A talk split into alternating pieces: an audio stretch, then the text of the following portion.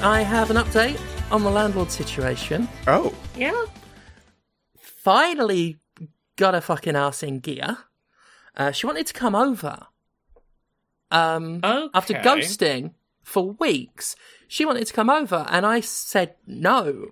I this all goes through the letting agent, and I was like, look, we've had two off-schedule inspections because of her, where the only thing that's ever been turned up is not shit I've done; it's shit she won't do. And now she hmm. wants to come over before she fixes anything. No, because at the last inspection, we got a call from the letting agent with her complaining about clutter in the house. Which the letting agent, when they had the last inspection, like admitted that that was out of line, and I was right to be offended by that. Especially because her complaint was we have like a really thick blanket on the dining room table, and we've got an old TV um, turned on its um, face because there's some bits in it that need fixing. And that was her idea of something that would cause structural damage to the house. Not, you know, any of the structural damage issues happening to the house that she's ignoring and not fixing. Yeah. But not not those. Meanwhile, the basement had a hole that let mice in that chewed a hole in the dishwasher um, pipes. So that was leaking water everywhere because the, the mice wanted water. So they did that, which attracted fruit flies, which spread water as well under everything.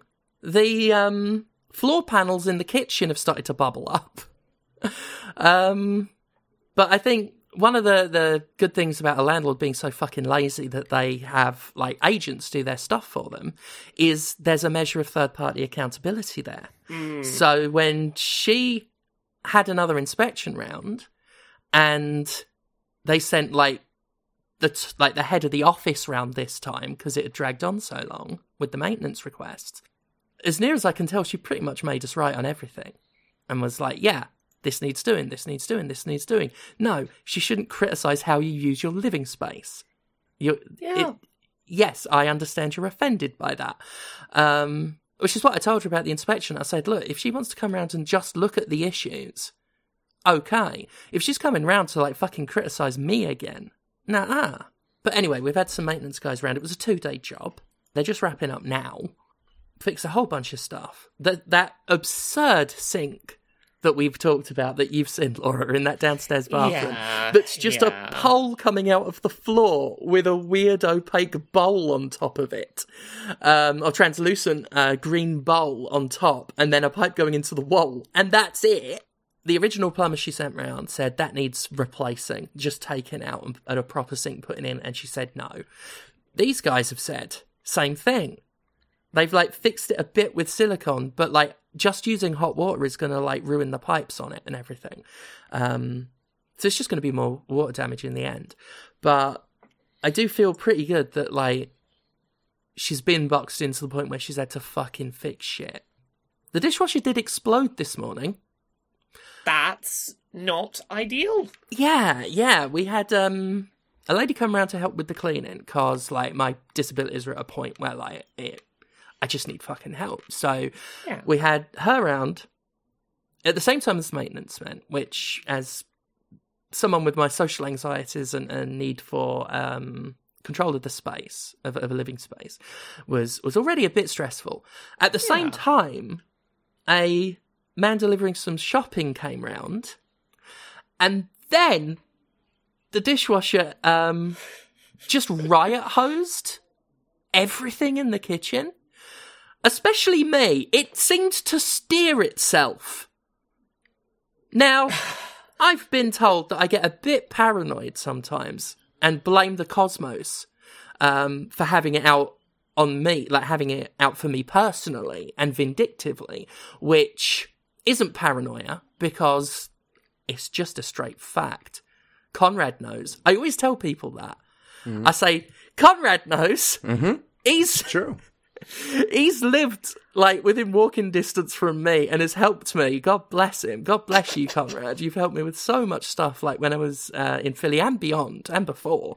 Um, you know the kind of barmy Yeah. shit that happens to me. Yeah, you uh you definitely have some sort of like chaos uh element to your life that I I don't know if in a prior existence you made some sort of bad deal with a trickster god or something, but you, Yeah. you, you actually uh, this is a, trend among many people I know. Jonathan Holmes, same Mm. way.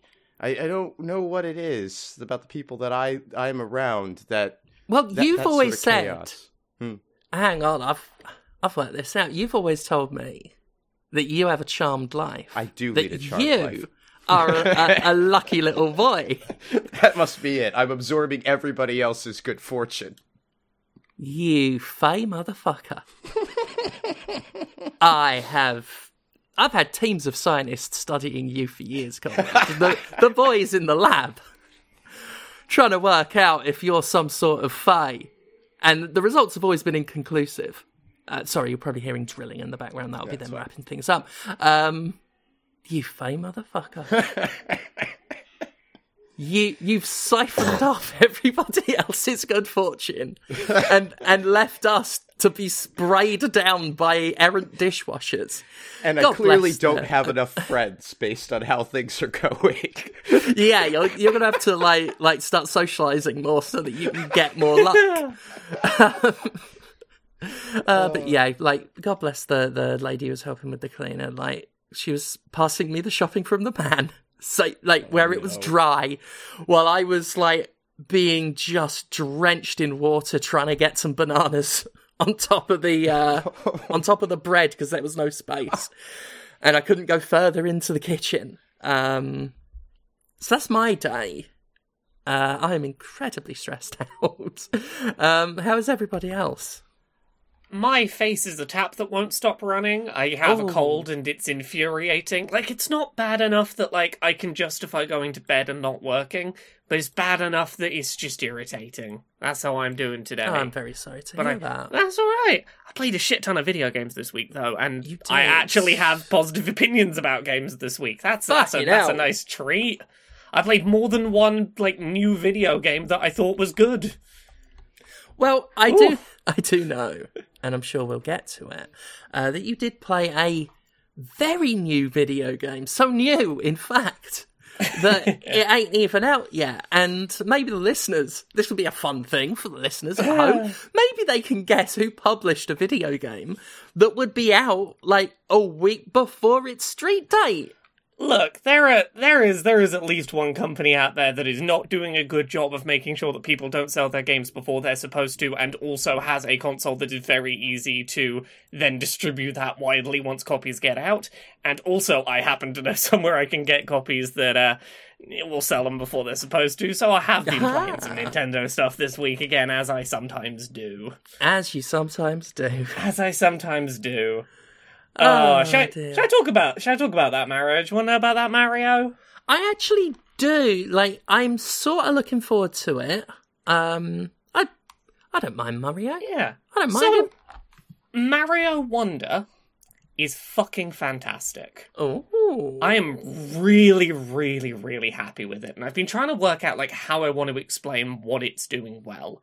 And I think the best way to succinctly pitch it is it finally feels like a 2D Mario game has the sort of creative, off the wall, um, confident throwing of ideas at you that have come to exemplify the 3D Mario games over the last few console generations. Mm. This is a 2D Mario game that feels as mainline and main series of a Mario game as something like a Odyssey or a Galaxy or something Yeah. like that. That Um, is good because, like, the 2Ds typically have been, like, complete throwbacks.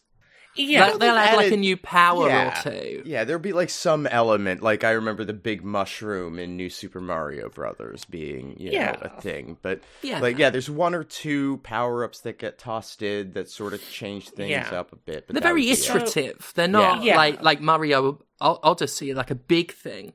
Yeah, and there is like a little bit like the core of this game is built upon that sort of iterative approach. Um like you you initially start playing this, there's some things that will stand out to you like the art style's very nice. I love the expressive stuff they're doing with these new character models. I'm so glad they've moved away from the new Super Mario Brothers style they've been using for like 10 15 years at this point.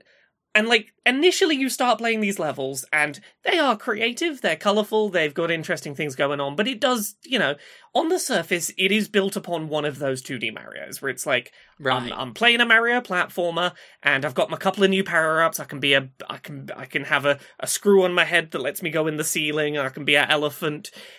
But the thing about these levels is a every single one of them has like a very clear core gimmick that is just for one level and then they move on from. And often that means entirely new assets, new enemies, new environment designs. The amount of like sheer artistic design thrown at this game. uh, Like, I was left wanting more multiple times because there would be a great idea and the game would go, cool, we've done it, got something new for you. And that kind of design can feel unrewarding unless you have enough fantastic, like consistently fantastic ideas to keep it up.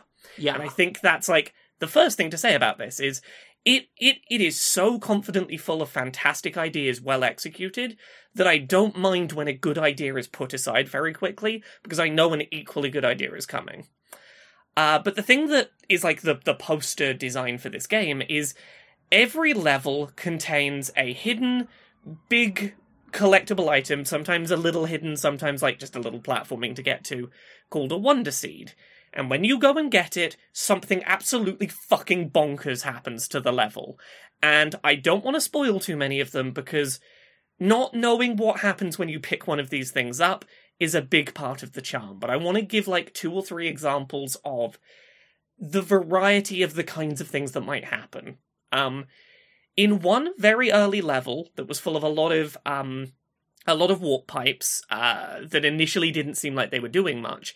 I grabbed the Wonder Seed, and suddenly the level became. You know, at the end of Portal 2, there's the, the turrets do a sort of um, group opera number, sort of Yeah. uh, in unison.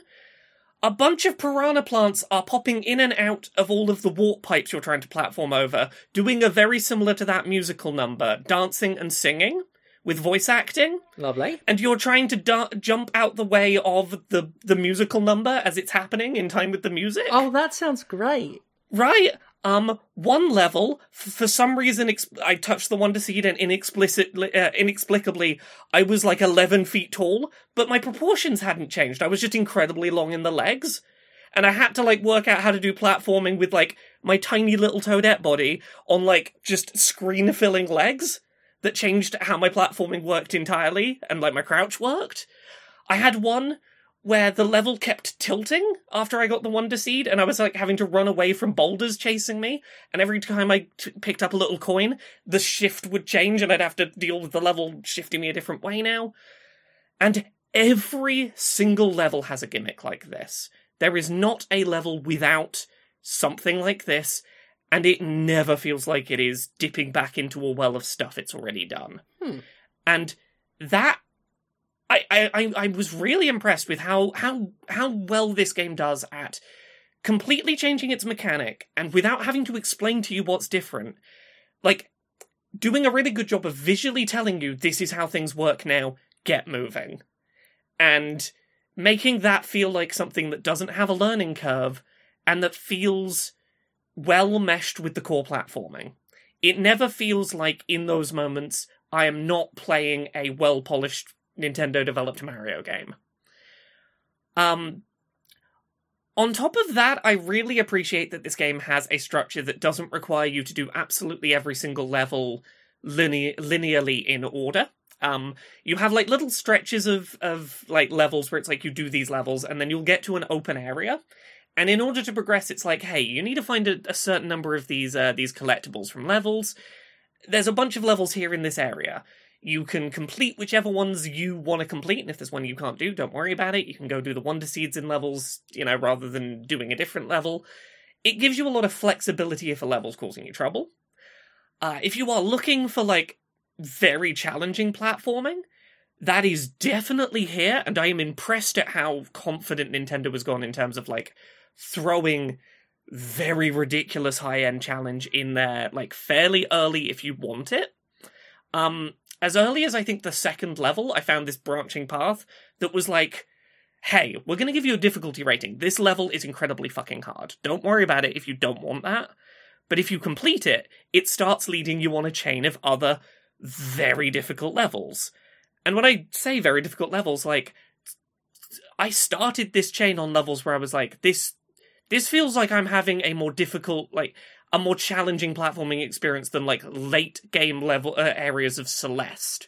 Like Fucking hell. there was, and and like a good example of that is one of those first ones was a um a wall jumping challenge, and it wasn't just that I was having to do precise wall jumps, but it was precise wall jumps while platforms behind me were disappearing. So I had to be doing them quickly enough to reach the next platform before like the the platforms behind me were all gone.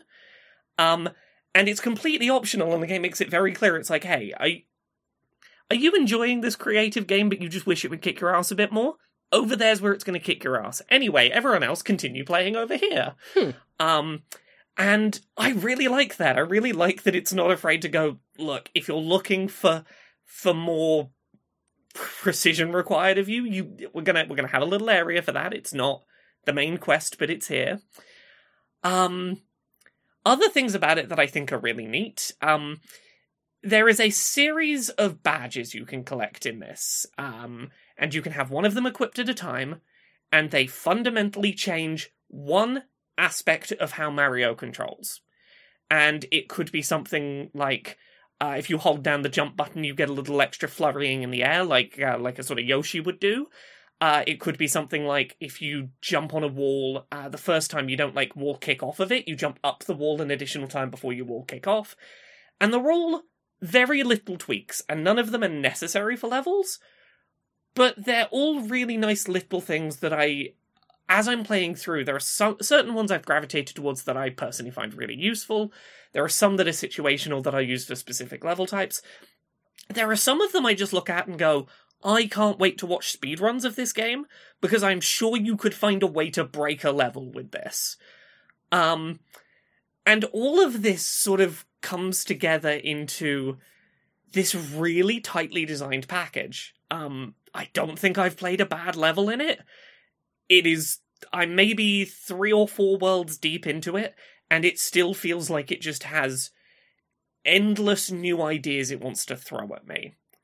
It is absolutely the most I've cared about a 2D Mario in a long time. It is a superb fucking game. I'm I'm excited to play it. Yeah. Yeah. I Yeah. haven't played a 2D Mario um maybe since New Super Mario Brothers, which Uh, They've been pretty the same for a while. yeah, I mean, you know, and then that's not a diss on the series uh, No. or or any of that. It's just I haven't gotten around to them, and I'm probably ready for another 2D Mario. And yeah, I'm I'm keen for this. I will check it out. Yeah. I will briefly talk about one other game before we move on because I did play one other um 2D side-scrolling platformer this week that I don't have such amazing thoughts to share on. Ah, we Um, both not- have thoughts on this Yeah. one. Uh-huh. Yeah, you you've been you've been checking out Sonic Superstars. Yeah. Yeah. I I actually like it for I- a fair portion of it. yeah, this is the thing. It's there are times I really like it. I'll it's tell you- just it's Sorry. inconsistent, isn't it? Yeah, I'll tell you what it what my thing with it is. Mm. I like the levels. I think most of them are quite well designed. So there's some bullshit, but Yeah. I I am pleased that what this is is a proper throwback Sonic game. Yes. Um, it's not like when they did Sonic 4 and they still Yeah. had to like fuck with it a whole bunch. Now, I liked Act 1 of Sonic 4, Yeah. controversially, but they did fuck with it a lot. And Yeah. Sonic Mania, I f- is fucking superb. It is Yeah. Sonic Mania is is top tier, but they did play with it quite a bit to the point where it's very much a sort of barrage of stuff, really good Hmm. stuff, but it was very much a here's old school Sonic, but very in your face and, and very extra. Whereas this really does take it back. Um, and I like that until I get to the bosses. And that's my problem. Yeah, we'll talk about those bosses in a second, but like you see what I mean when I when when I played this back in August at Gamescom, I was surprised at how much in the the levels I played there I enjoyed the little gimmicky things in stages they were doing. And I still feel that way playing the full game now. I think that they've done a really good job with the levels themselves of like having good traditional Sonic stages, and when they do a gimmick, it feels fun, it feels like well designed, not like it is trying to be the future of what Sonic is. It's just like, we're going to be this for a minute, and that's fun. I honestly wish there was more of that. Like, the levels with the gimmicks have been the ones I've had more fun with. Um, in some cases than some of the traditional levels. Some of the traditional levels have been a bit hit and miss in their quality. Um, but yeah, the bosses are um They are boring. They drag on too long. Agreed. Some of them are just obtuse, where it's like, you've not really demonstrated what I'm doing here.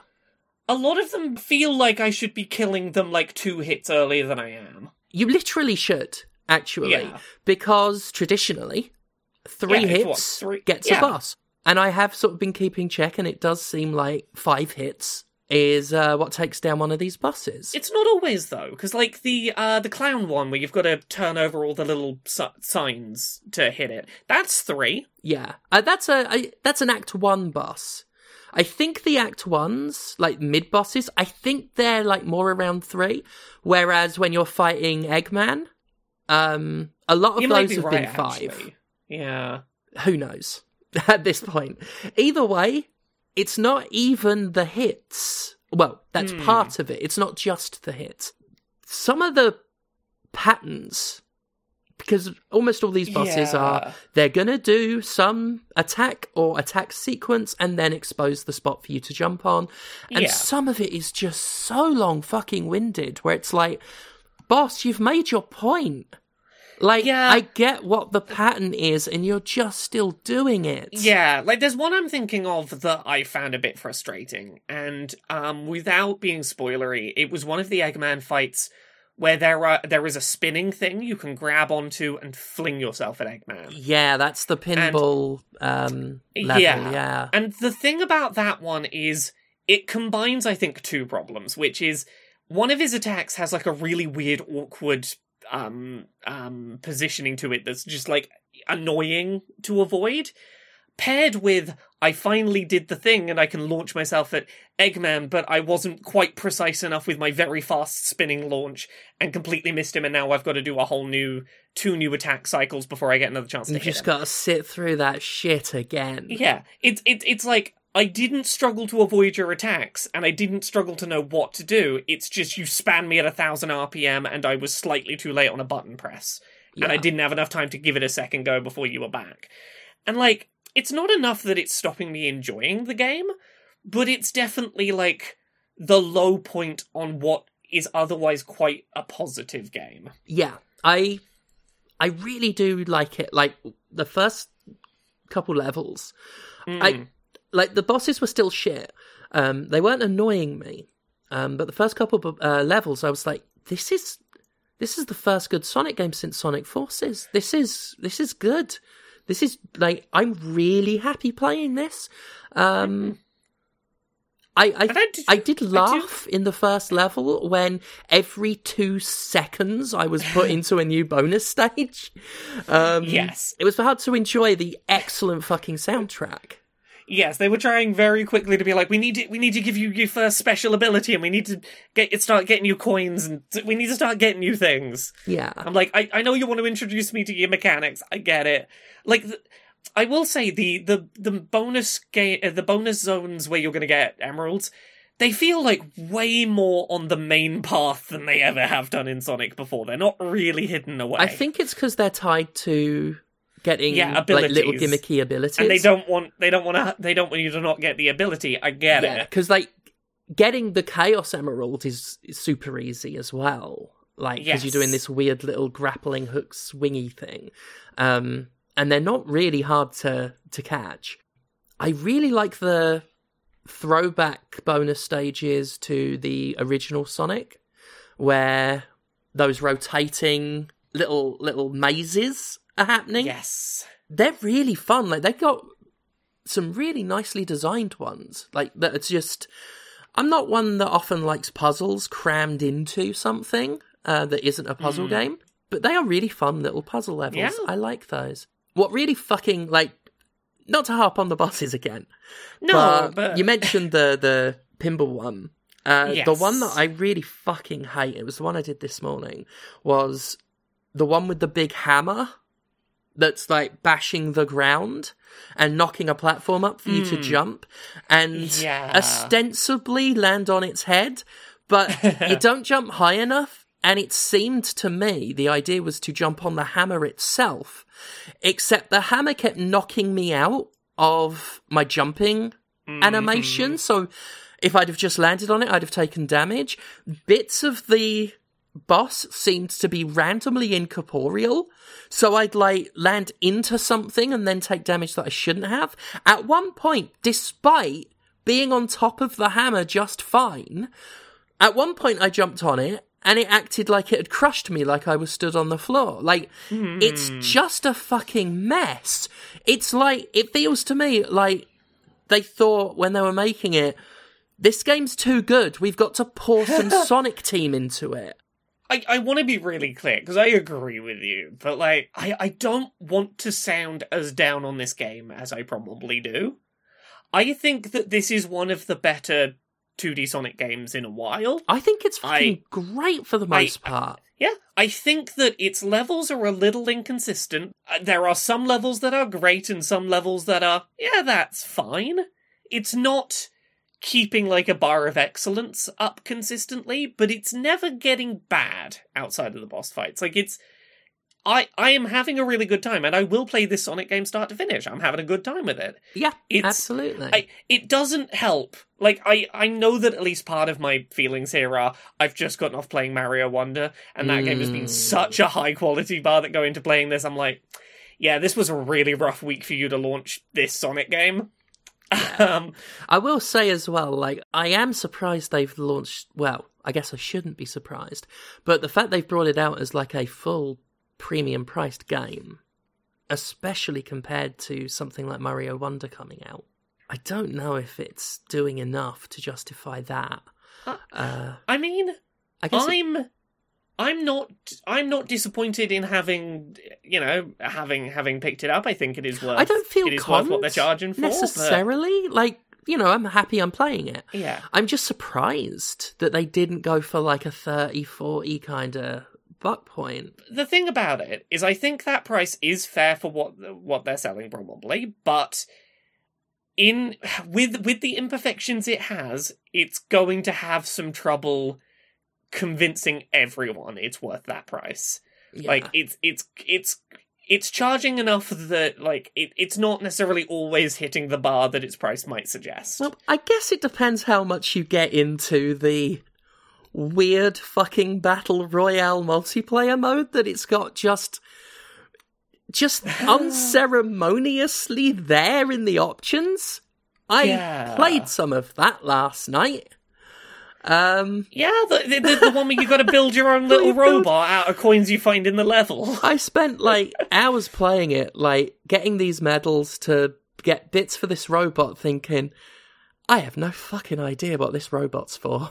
I'm, I'm just making a robot. I don't know what it's fucking for. And then I remembered there were other um, things in the main menu. So skedaddled on over to find that they've got a weird Fall Guys kind of thing going on where there's this online multiplayer mode where there's like I don't know how many you get, like maybe 10 or, or maybe a bit more um, players online uh, with their little robots that all basically behave like Sonic. And you take part in three different stages. One might be a very simple race, just get to the finish line. Um, one might be collect little power ups that let you shoot electric fireballs and just try and shoot as many other players um, as possible. And the one who shoots the most is the winner. Uh, one is like run around this big, infinitely scrolling map collecting stars uh, that spawn. One is um, probably the truest to the sort of Fall Guys thing is a, a survival um, mini game where there are these platforms being destroyed by bombs that are being shot from the background, and last one standing is uh, the winner. I don't know what to make of it. Like, it's not terrible. It's just very superfluous, not offensively so. I I'm just like as I play it, I guess all I can think is just, huh, okay.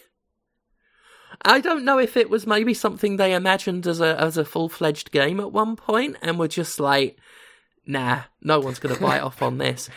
But it's just strange that it's there, you know? Like, you've got this real sort of old school, proper old school Sonic platformer. And I could not believe that there was this Battle Royale online mode just in there. It kind of just harkens back to the day where every game suddenly needed to have multiplayer. But like now they've gotten so granular, that it's like no, every game must be a battle royale. It's Yeah. that is odd. Uh, oh, I should do um, a retrospective at some point on like superfluous multiplayer modes. Remember the first Overlord had Yes. online like Hmm. like yeah competitive multiplayer. I think I got into one online game, and that's like like when it launched. right. I had one person was playing. Singularity had a really good one actually that no one fucking played because no one fucking played Singularity. Um, I liked the multiplayer in BioShock 2 for some inexplicable reason.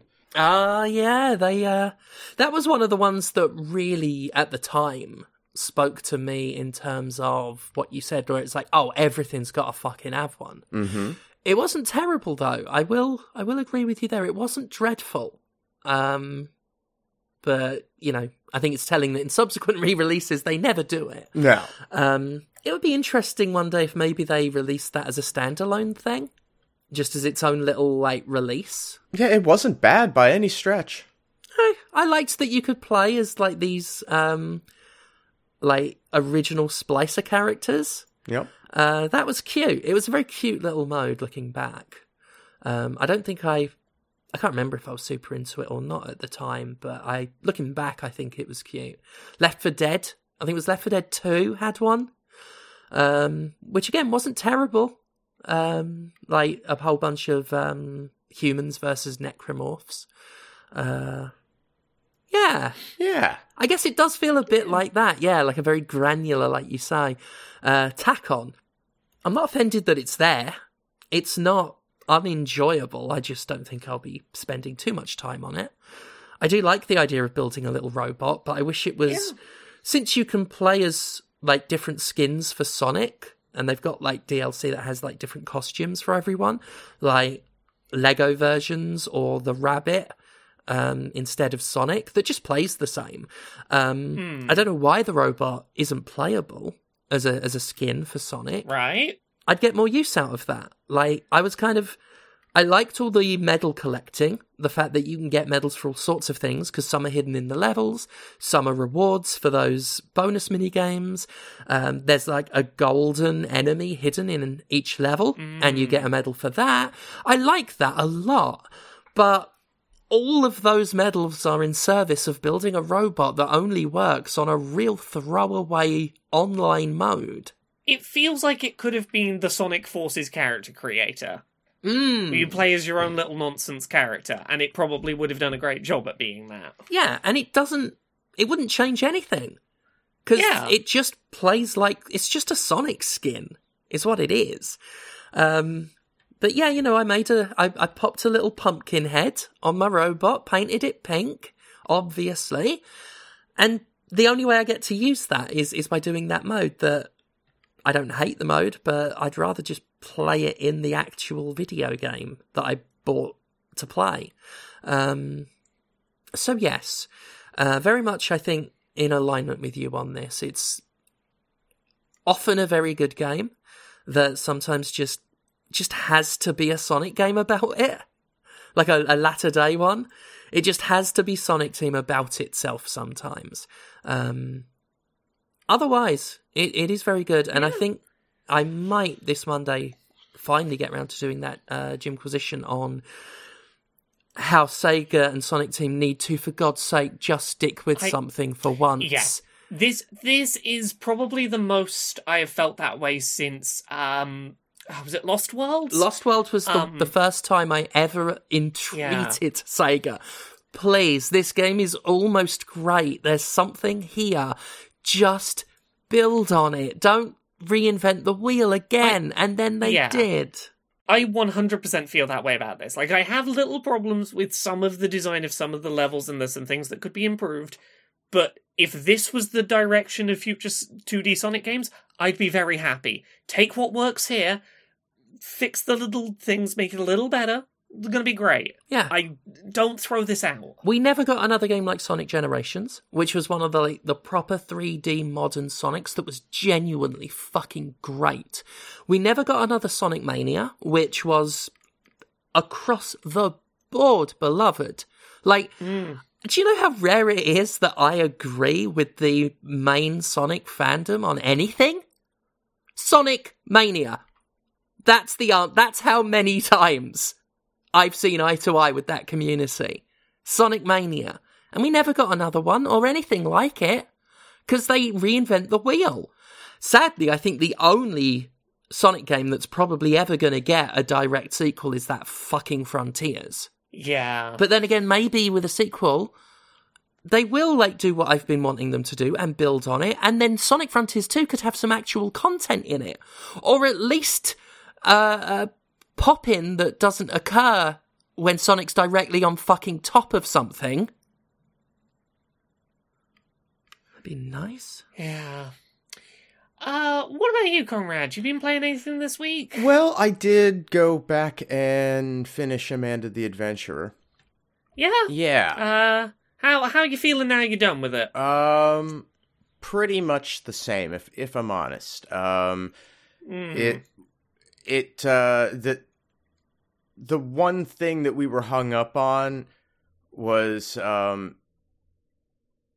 a ladder puzzle involving a robot that leaves clues and they're good like they they give you they're giving you just enough information Hmm. to figure out what they're doing uh but sometimes you have to like interpret just a little bit i really like those last few puzzles um in the latter end of the game i i'm not satisfied with the filling in of the narrative gaps Yeah, I I haven't done what I think is the last loop, and I I'd been a little worried that might be the case. yeah I was like, if I don't finish this, I can live in a world in which maybe there's a good ending that I haven't come back to.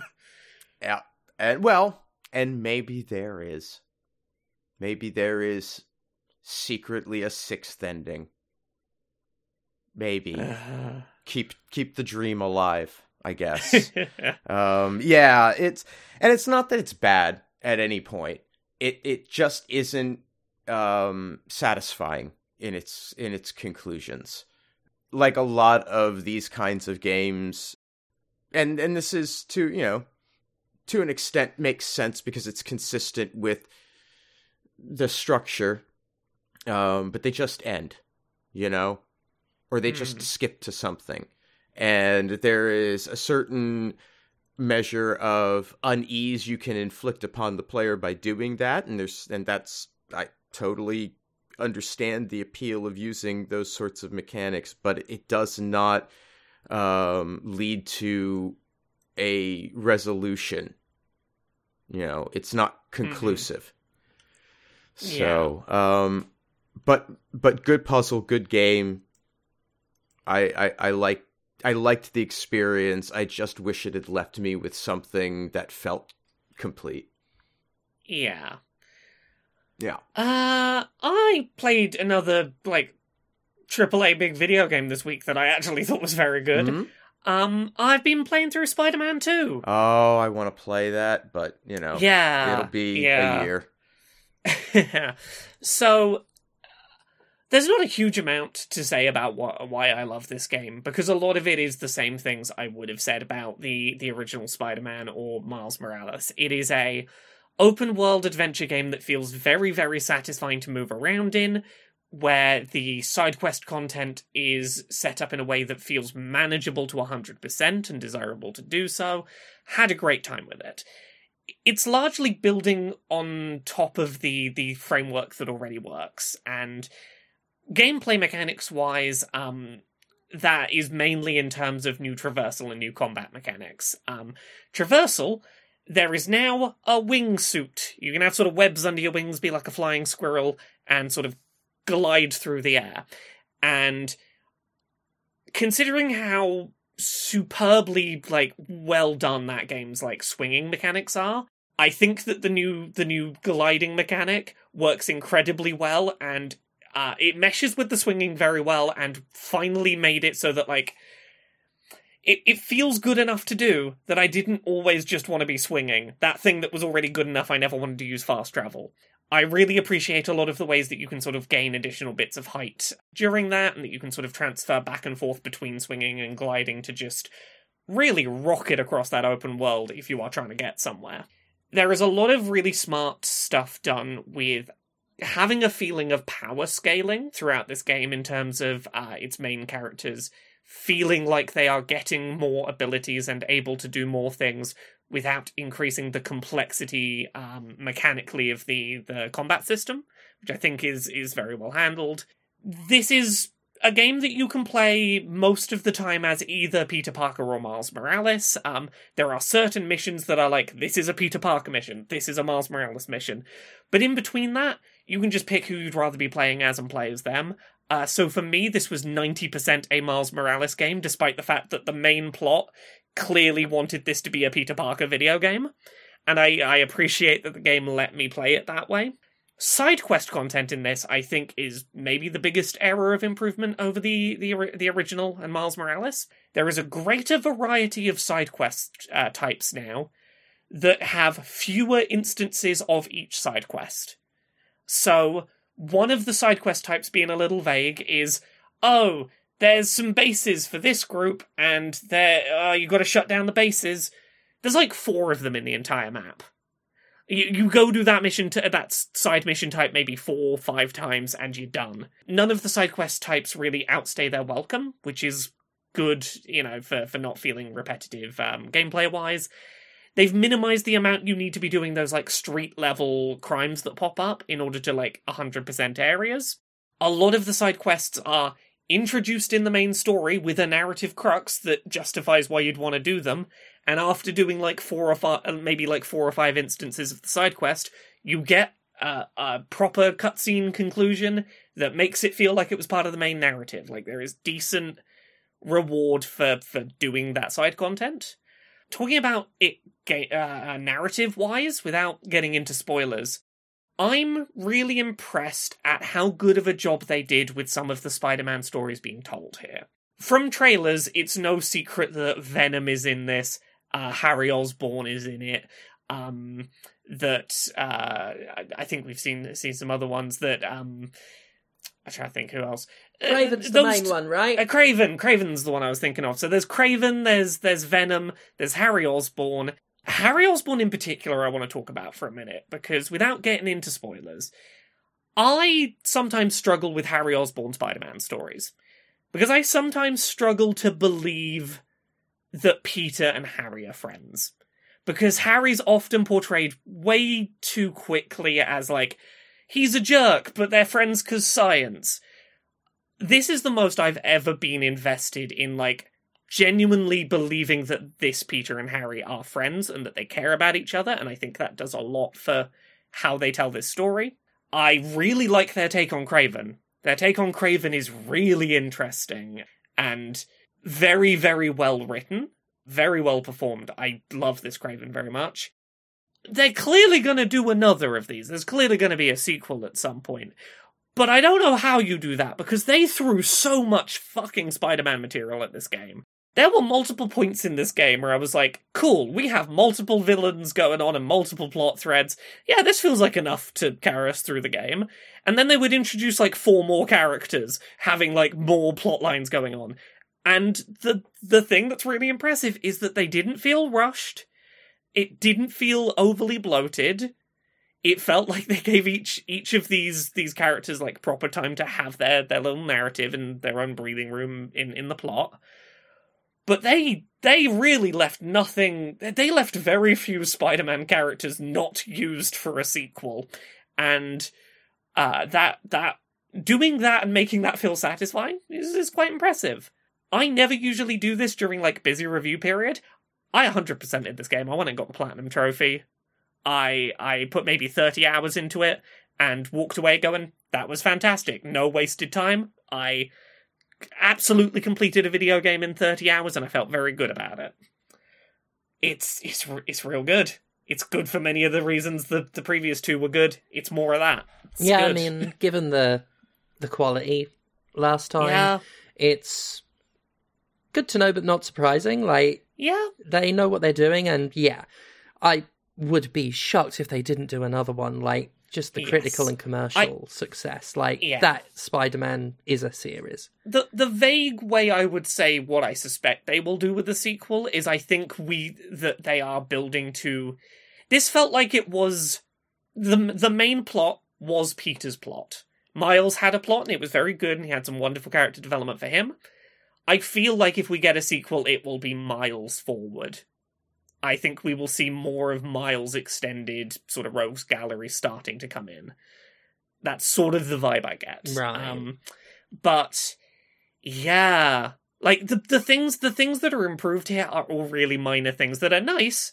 Uh, they're all steps forward. They're things like if you do use fast travel, which I didn't really until I was trying to do a couple of trophies at the end. Um, you look at the map and you put your your marker like on a street, and you're like, oh yeah, that that intersection. I hold down the fast travel button, and it zooms in on the map, and then you are on that corner of the street.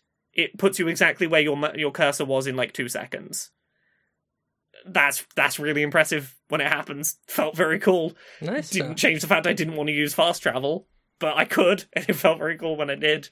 Yeah, so it's a good Spider-Man game.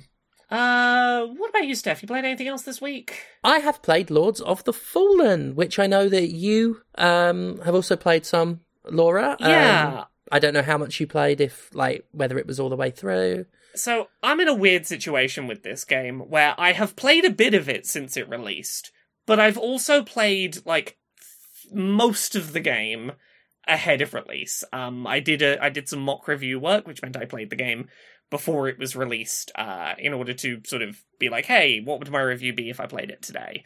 So I have a bit of a jumbled view of this game. Um, That's all right. The game has a bit of a jumbled view of itself.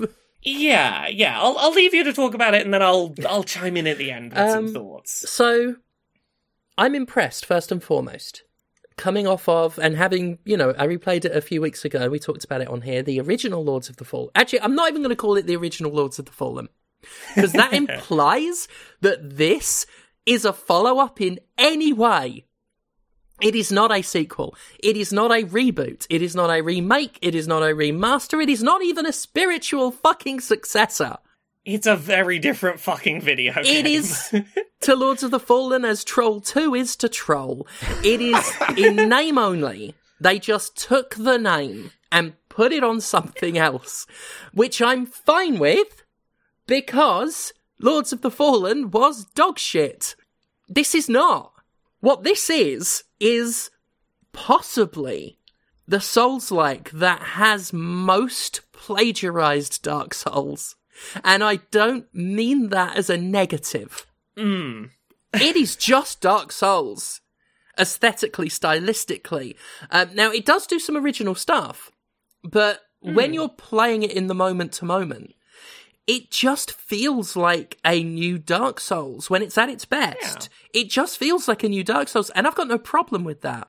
I do like the aesthetic, which, again, very borrowed from Dark Souls, but they are very colourful with it at times. Um, not like super mm-hmm. vibrant and garish, but like there are outdoor sections where there is like red sunlight pouring in, and it's mm. fucking gorgeous. This game at times is utterly beautiful. The combat and everything, fucking solid. Really good weapon variety, really good fucking spells. Mm. I went with like their version of cleric, like radiant magic. Fucking brilliant stuff. There's one where like I can summon two versions of the game's first boss. And she just like appears in this sort of big glowing sunlight and just fucking munches stuff. I like that co-op is all the way through. Yes. I don't like that hardly anyone's playing it, it seems, or the multiplayer is just that bad, but it's so hard to get a game going. But when you get it going, the fact that hmm. if they die, you just respawn with them. If Yeah. they kill a boss, you can still keep playing with them.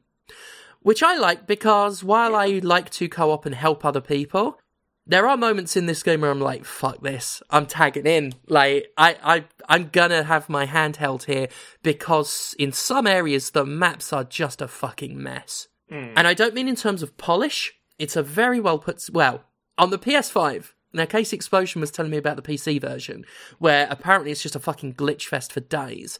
But on PS5, I was, I've been surprised by how well polished it is. Hmm. But what it's getting wrong is something that some Souls likes do, where they take the wrong lessons from Dark Souls.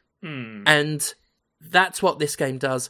Uh, Lies of P had a similar issue when it came to ambushing, where Yes. every corner had an enemy behind it to the point where I was no longer surprised. My eyes just rolled.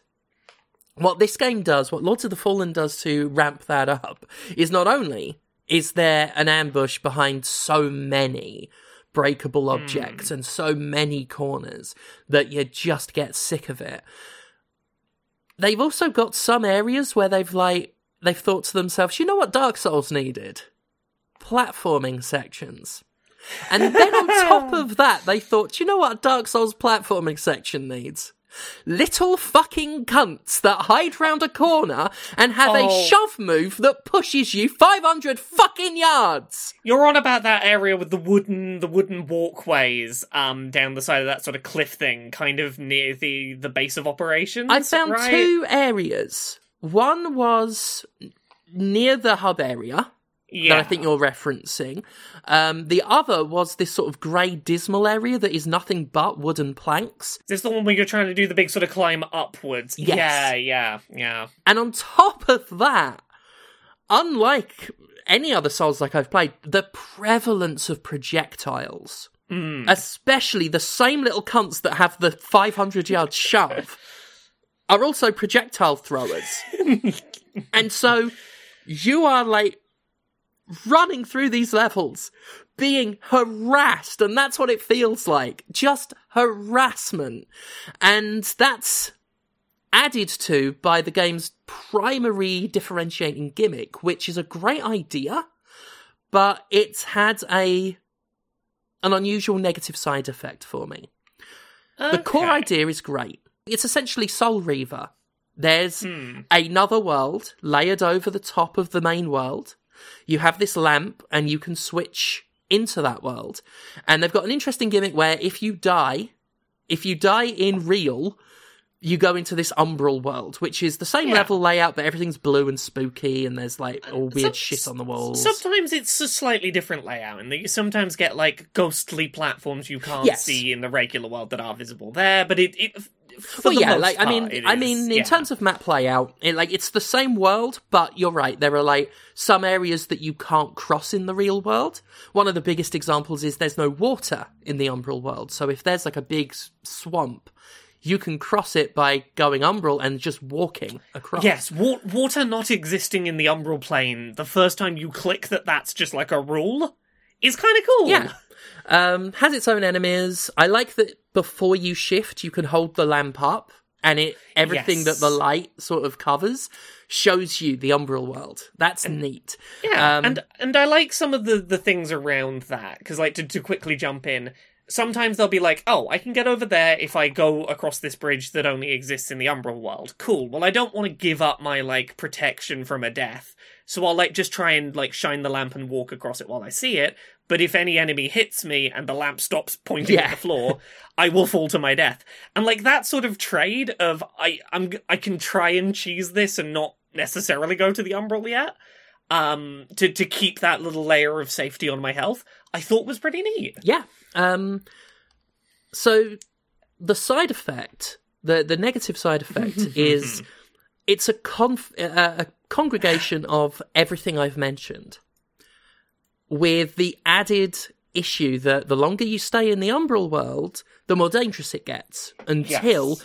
you start getting stalked by this big red thing that um, I haven't felt brave enough to try and fight yet. But if you stop, if you stay still, you get fucking mullered.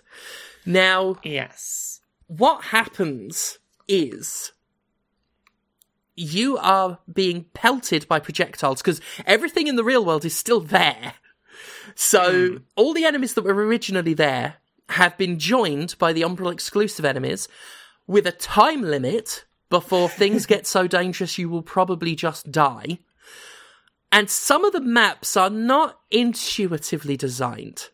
It can be very easy to run around in circles thinking, what the fuck am I doing? and one the problem my- is you yeah. can't really explore because there are some areas where you have to go umbral to progress because it's Hmm. blocked otherwise. So you, I have been in areas where I am being pelted and the clock is ticking and I am desperately trying to find somewhere where I could, because you can't switch back to the real world unless you find certain areas that, certain Yeah. uh, monuments that let you do it. Yeah. Yeah. So I am running around like a headless fucking chicken and feeling harassed and harangued and on a timer. And then you get to the final ambush that really salts the wound. I have never been surprised by so many boss fights in my life. I have almost every boss fight has been an accident. Has been me wandering into something and going, oh shit, the way back's blocked. Oh fuck, there's a health bar at the bottom of the screen. and I've just been running around being pelted and having to heal, and I'm in Umbral form because if you die once in Umbral, you're done. Your lifeline's gone. You don't get a second chance. Oh fuck. Oh no. I will say I do appreciate um for the boss fights that if you die in a boss fight, the your your soul's uh, equivalent do at least get put outside the door. what? No, So they don't- don't.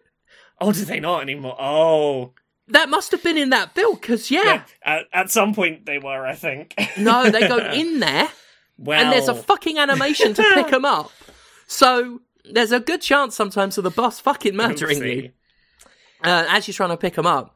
Um, there have been moments where I have felt no shame um, bringing in a co-op player who has clearly, you know, they're random, but some of them have clearly like done these areas before, Yeah. and just letting them guide me, um, and returning the favour in kind. Like this morning, I I got someone through two buses um, and sort of helped them like find the way. Um, and then I got to that bit with the wooden walkways and the shoving, and I was like, "Sorry, mate, you're on your fucking own. I, I, I needed help for that bit." Um, I hate how much this game ambushes you. It's to the mm. point of pathetic. Like pathetic is what I think sometimes when I'm like, "Wow, you really just don't have another trick up your sleeve, do you?" However, for the most part, well, here's the big tragedy of the fact that I feel like some of the areas are just like gauntlets where I can't e- explore. I fucking love exploring this world. I really like the world they've made. It's gorgeous. And it's got really interesting enemies and really lovely like architecture um and and terrain and I love just like looking at it. But I don't feel I can st- I can stop and enjoy exploring when I'm in these areas that are massive gauntlets and the bosses are often staggered in such a way that you fight a boss. There is one area where you fight a boss, you walk through a little cave, you go onto the cliffside, you cross a bridge and the bridge breaks, and then you're ambushed by another boss. yes. And the moment between those bosses is on this gorgeous sun drenched cliffside that genuinely, like, awestruck me. I stepped out and I was like, this is beautiful. I can't wait to explore the rest of this area. Why am I falling? oh, that's a big ball made of meat and teeth. Oh, yeah, down in that pit. Yeah. Oh, the big flesh ball. I felt very good today Oh. helping someone else beat it because now that I've got that that radiant spell I mentioned, hmm. like I was just chewing through it. yeah. Um, and that's the real shame of it for me is Yeah. I come to an area that is like fucking beautiful, and all I want to do is explore it, not without challenge. Hmm. You know, I want enemies, and and and I want I want the fun I have when I am in a new area of of many Souls likes and, and Dark Souls in particular. When I go to a new area, I know it'll be a while before there's a boss, and I'll just take my time and pick my way through and look for things and and like find secrets and, and get to grips with all the enemies. And I can't familiarize myself with so many areas of this game because I'm either running through a gauntlet or there's barely any of it before a boss turns hmm. up. And I don't mind the bosses and I don't even mind the occasional gauntlet. But I want to spend time in this world and it doesn't want me to half the time. It just hmm. wants to harass me to the next area. And and I'm like, just slow your roll. I'm not gonna lose hmm. interest if you stop hurrying me. I'm the opposite's happening. Hmm. But outside of those complaints, and and those complaints only exist because I'm liking it. That's the thing. I I want to like it. I want to like the bits that are really grabbing me, but hmm. it keeps pushing me away. And Yeah.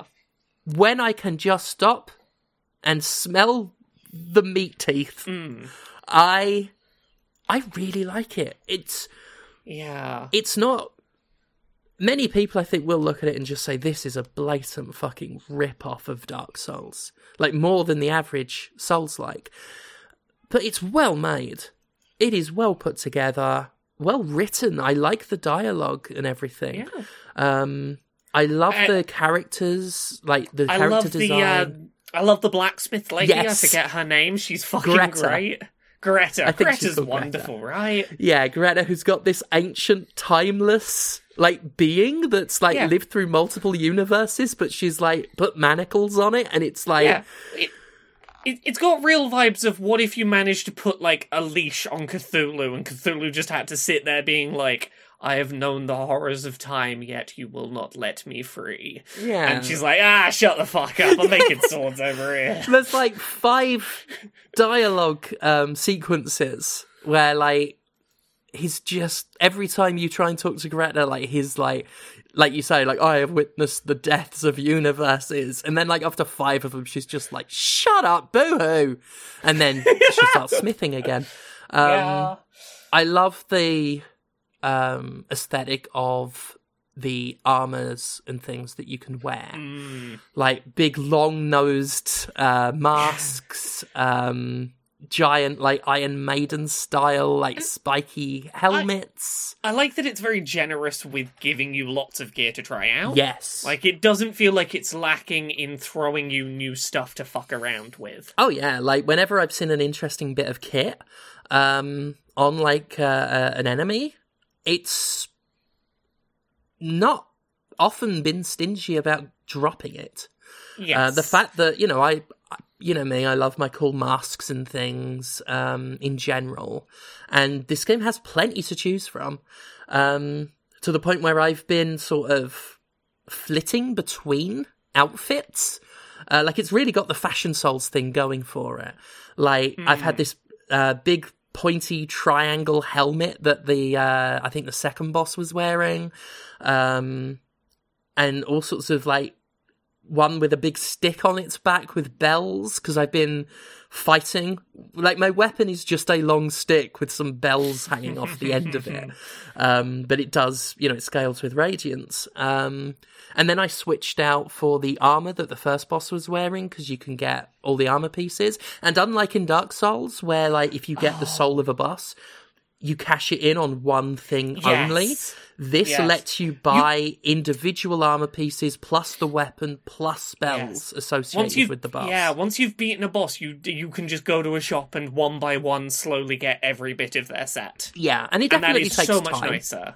It does, But you can theoretically, feasibly, not just get everything of a boss's on one playthrough, but multiple stuff. yeah, Um, so yeah, I I really like it, and I think a Yeah. big part of it actually is the co-op, which is why I'm just so Mm. like I'm really disappointed that the co-op is is not working for some reason. Um, And I don't know if it's just selling really badly or if there was a big player drop off after launch. Because I didn't get it till the next day. So either everyone played it and was like, that's fucking enough for me, or there's something wrong with the like the network or something. Because when I've managed, like in the first two days of playing it, I encountered three different players, and two of those times it was actually one player. So I only ever encountered two players. Um, yeah, on two separate days, I ended up matched with the same player and could find nobody else. Um, And when I'm offering my help as a co-op player, it can take ages. And even then, like sometimes I've been disconnected. Um, but I'll leave it casually matchmaking while I play, and I can have an entire play session and nothing happens. And I hate that because this is a Souls like with true co op, not just temporary, true co op, and and instant friends matchmaking as well if you want. I need to hop in and play some of this multiplayer with you. I've I, I need to get in and play some. Oh, absolutely! It's 'cause- cross network as Yeah. well, so you'd Right. think there'd be more players.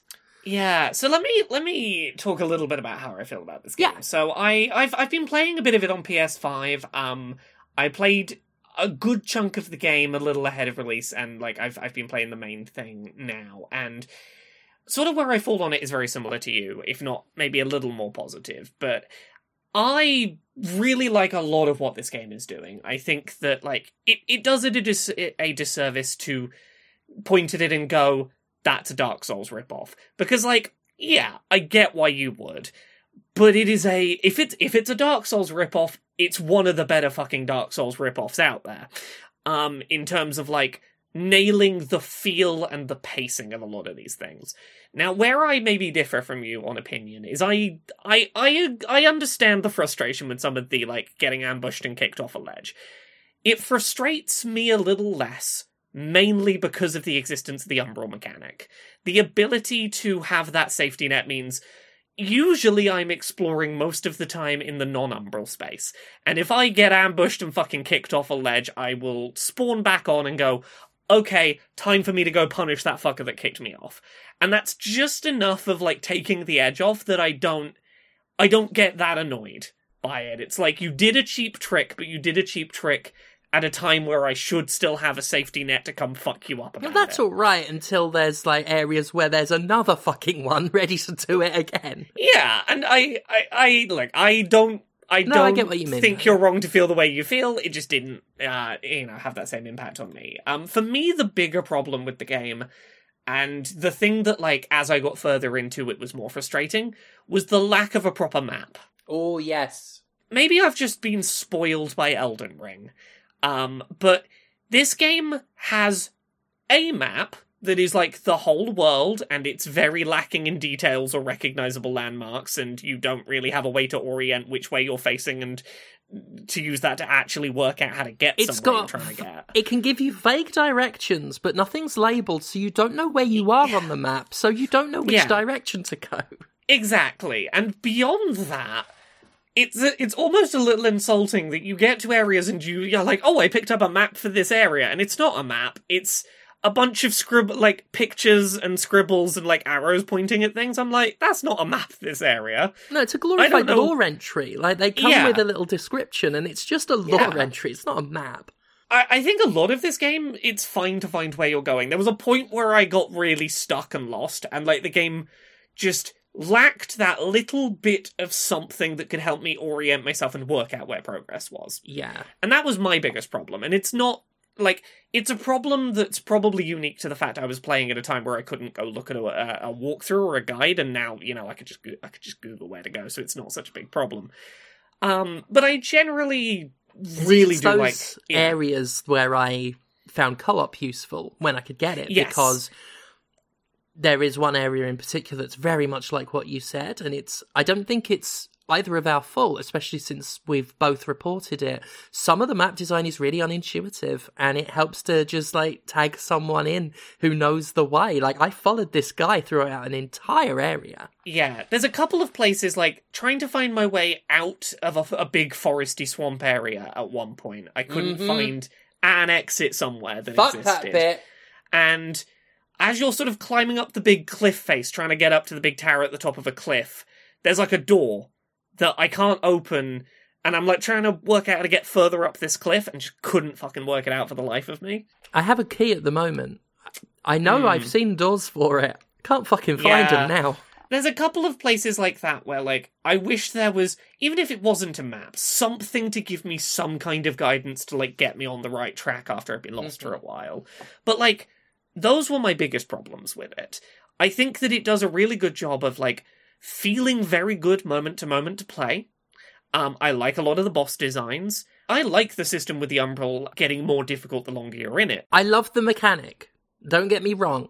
It's the way it works with all the other sort of problems of making me feel rushed. That's fair. The fact that it's harder the, the more you stay in it, I like that as it's as a fundamental concept. Yeah. I do like that. So my my take on it is I really like that. First and foremost, it clicked early on that that was a good way to level grind if I wanted to grind souls was to Mhm. deliberately go to the umbral, umbral because you get like an experience modifier the longer you're in there. So like not only are there more enemies to fight, but they're worth more experience as you fight them.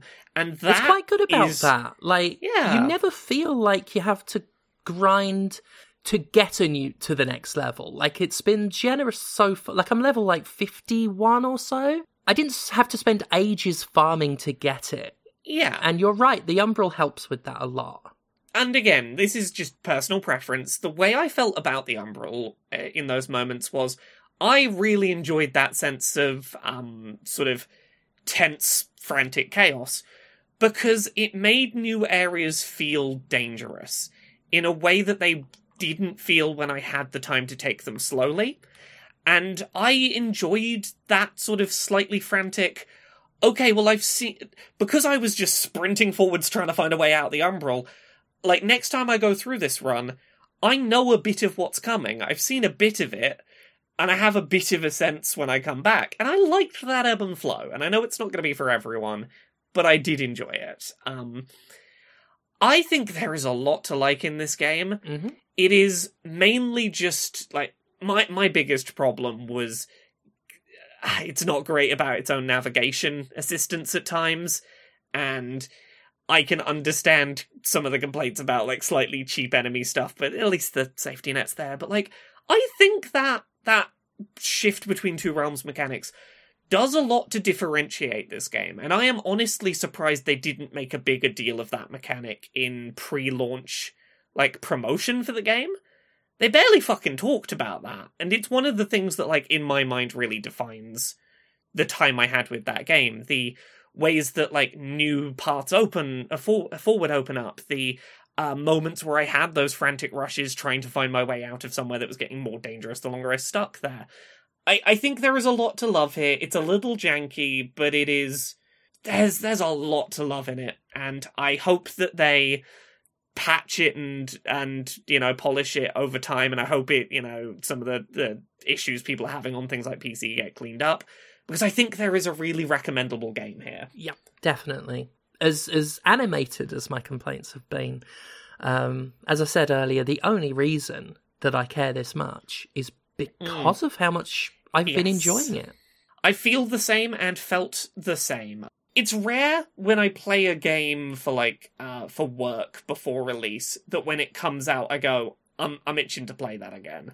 Now that I've gotten like a lot of work obligations I had in October out the way, this is the game I'm going to be binging most of this month and I am excited to do so. I want to know how it ends. I've not seen the end of this game. I'm looking forward to it. hmm Uh, Conrad, have you played anything else this week? Um, no, not really. I mean, apart from the usual Stardew Valley, which you know I'm in my third winter now, and I'm optimizing the layout of my farm to fit three self-operating planting fields, and then trying to make sure that I can have them hoed and fertilized in time for spring because it's just without the assistance of a second person in a multiplayer I don't think it's physically possible to prepare these three fields in the allotted time Hmm. of a day um so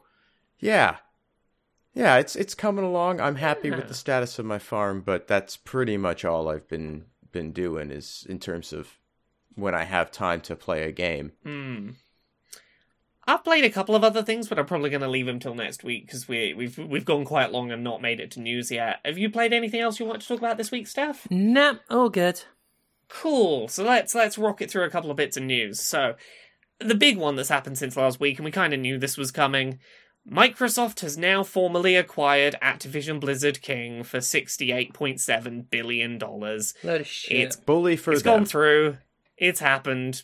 Good good for them. Um, oh no, no, no, not bully for them, Conrad. They're going to be a bully for everyone fucking else now. Uh, um, we don't need to linger on this too much. There's a couple of little stories associated with it. Um, um, Bobby Kotick is going to stay with Activision Blizzard King through the end of 2023, which the wording of that seems to suggest like probably very early January next year he's going to be out the door with his big golden parachute. Mhm. Um, he won't return from holiday break yeah, good riddance to him. Sucks that he's got to be paid an infinite amount of money to get him, him out and of there. him and every shady, corrupt fucker that circled the wagons round him, Yeah. while everyone else under them, many of them suffered under them, get to like worry about their jobs and what's going to happen in restructuring. Um, those men are only being rewarded. What what they have is a massive reward for the labor underneath them that they were already rewarded with, like they were already profiting from, and all the, the genuine fucking suffering they caused. They get to just be rewarded. And I do not believe, as some people are thinking, I do not believe Microsoft can just like rehabilitate what's deeply I- wrong with that company so easily. no i don't think so No. I, I agree with you. Um I I will say I have one story on the, the docket that I did want to bring up where I'm like, I don't think that this acquisition is a good thing, you know, as a broad statement. I do want to highlight at least one story of one group of people who foresee one benefit happening that is worth noting. Um the Communication Workers of America, uh, which is um, a uh, one of one of the unions we've talked about a fair few times, uh, has made a statement about the acquisition um, and something positive it is going to lead to. Um, under a labor neutrality agreement, uh, Microsoft will remain neutral when Activision Blizzard employees express interest in joining a union, providing a clear path to collective bargaining for almost 10,000 workers. Uh, and some more context on this. Um, several groups of workers within Activision Blizzard King um, in response to all the bullshit that went down there, did try and form unions and were unsuccessful, uh, specifically because of um, uh, I forget what the word is for bu- bullying from bosses uh, trying to bully people out of jo- um, forming unions. I feel like there's a term for that. well yeah it's it, Um, labor suppression they're they're suppressing yes, organization yes, I for some reason my brain was blanking, but um, that was the union thing that was busting would be another Union busting. Union busting's the one I was looking for. Um, yes, there was a bunch of union busting shit going on. Um, and as the the CWA points out, um, Microsoft has committed to allowing you know workers to join uh, the the union without interference from management. Um, as part of a uh, first, I, I will note this neutrality agreement um, only is lasts for sixty days why not fucking permanently? That's my complaint. But Uh, they've said Microsoft will take a neutral approach when employees covered by the agreement express interest in joining a union. Covered employees will be able to easily exercise their right to communicate with other employees and union representatives in a way that encourages information sharing and avoids business disruptions. Employees will have access to um, technology to help them join a union, confidentiality and privacy around their choice to join a union.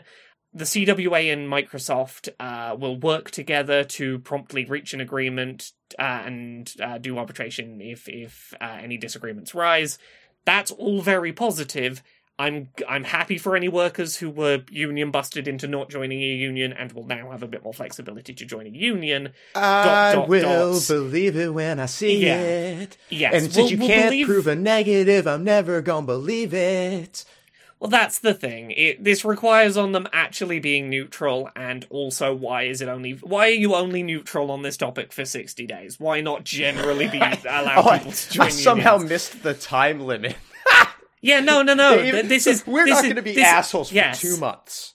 This, there is a sixty-day neutrality agreement after the Activision Blizzard King deal closes. Two months. Yeah, there will be two months in which Activision Blizzard King workers can join a union without getting union busted. Basic human rights, terms and conditions apply. it really it really does like look i don't think they meant it this way but it really does make it sound like hey 61 days from now we're gonna union bust your fucking asses Your asses are ours. It's amazing. yeah Kind of love it. honestly the only thing that makes me believe this this uh, neutrality uh, Is that they put a time limit on it? is that they put a time limit on it that that makes me believe it more i'm like they, if they weren't gonna if they weren't gonna obey it if they were just gonna pretend it didn't exist they they would let it go on forever Right. it's only because they're actually being neutral that they're like yeah but we can't be neutral forever though guys uh yeah yeah um uh it's not many other stories we can we can sort of wrap this up quickly um I, I don't know if either of you saw that like the PlayStation 5 is getting a slight redesign happening I I Mm. saw it when I saw the headline in the notes that you put together for each episode. Yeah.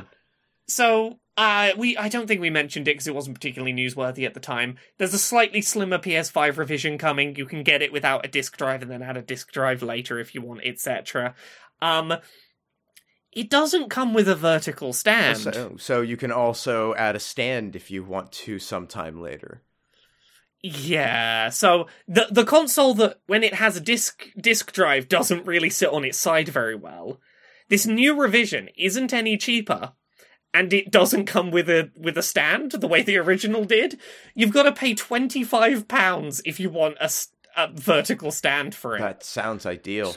25. despite just yeah, despite the original model coming with a stand for free for the same Despite price. Despite the fact that it's a flat bit of plastic. oh no no, it's a flat plate of plastic with a metal ring around it. Oh shit, I didn't know that. Well, why are they only charging 25 for it? Uh, the last bit of news. This is I, I saved this one for last. We'd have a little laugh to end on. You know, Mario Wonder at the time of recording isn't even out like officially yet. I Uh, have heard that. Yeah, it's like two yeah, days. yeah. It'll be out tomorrow as of recording, I think. It it'll be out in New Zealand by the time this goes Okay. up. Um, but as of like 24, 48 hours before this episode goes up, there's already mods for the game for people playing on emulators. There's there's a little flower in the game that has voice acting and says voice lines to you, and people have already modded him to say fuck. Lovely. No people have modded him so every time you see him, he tells you to fuck off. No notes whatsoever. Yeah, yeah. Um, pe- people have been modding a lot of voice lines into this little flower's mouth, and nin- and here's the thing: Nintendo has been trying to take these clips down, not like general gameplay clips of the game, specifically the clips where the flower says "fuck." They don't want their their family friendly flower doing a swear. I want their family friendly flower doing a swear. Why don't Yeah, they listen right. to me and what I That want? sounds like a that sounds like a better way to play the game. I wish I was playing the game, but the flower says "fuck." I'm just thinking of the about game. all the other things that that flower's going to be made to say, though. Mm. It's, I mean, sure when I say get some hold things. of the mods, Jonathan's going to get all sorts of interesting messages. uh, So there we go. We did it. We, we did Did it. it. Laura, what else have you done? Hey, mate, hey, mate, mate, what you done? Mate, mate, Yeah, what you done? Yeah. What you done?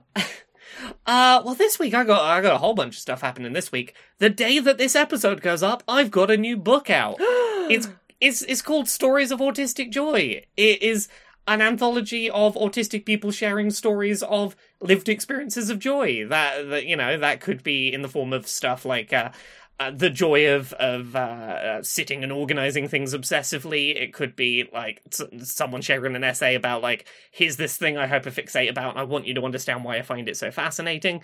It might just be the joy of self understanding and coming to terms with who you are as a person.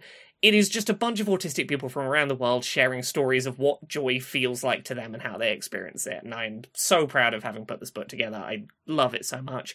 Stories of Autistic Joy, out now. Also, end of November, November 28th, I believe, Gender Euphoria is available as an audiobook. I am yeah. the narrator on the audiobook. You can listen to like multiple hours of me reading stories at you. Um, I did all my studio sessions last week in like a fancy studio in London, did all my little line takes. Uh, that'll be out end of next month. Uh, other than that, just find me at Laura K Buzz everywhere. Twitter, Twitch, YouTube, TikTok, Patreon, that's the one that pays the bills, Blue Sky, Mastodon. Uh, Access-Ability every Friday on YouTube. Uh, we have two episodes this week. One went up on Monday, Spider Man 2 accessibility review. There's one going up tomorrow that is about the leaked one handed Xbox controller and some of its accessibility um, potential implications. Uh, whole bunch of stuff. Go search Laura K Buzz, you'll find all the things I'm doing. What about you, Conrad? Oh, you can find me at Conrad Zimmerman on Instagram and Blue Sky. You can hang out with me on Twitch at twitch.tv slash that Conrad Zimmerman. I've been dividing up my time between playing Stardew Valley and uh, painting the minis. They're coming along. Um, I think I finally figured out what I'm ultimately going to do with them. Um, but that's a bigger, longer term project. You can buy anti capitalist propaganda and official Jimquisition merchandise at mercenarycreative.com. And everything that I do gets supported through Patreon at patreon.com slash fistshark. And you know who else has a Patreon? James Stephanie Sterling. It's true. It is true. Patreon.com slash Jimquisition. That's that Patreon for you. Um, the uh, Kid Bandit versus Commander Sterling match, the no DQ, um, which is uh, was reviewed by a UK Deathmatch reviewer recently, so it was one of the most fun things they'd seen that this year. Um, huge like positive response to it. That's on the True Grit Wrestling YouTube channel. Um, just 28 minutes of, of nerdy deathmatch nonsense. Um, do please check that out if you're so inclined. Um, my next wrestling date is actually this Sunday. I'll be in Manchester for Sovereign Pro Wrestling. At, at Sov Pro on social. Then on the 30th, I've not been announced. I was told I'm on it, um, but I should be on PCW's Halloween show on the 30th. Um, and that'll be, I think, in Blackpool, uh, but I guess we'll see. Uh, but for definite, though, Sov Pro Wrestling in Manchester this Sunday. Uh, hopefully, I'll see you there. Uh, that's it for this week. Thank you all so much. We will see you next week, though. Goodbye. Bye. Bye.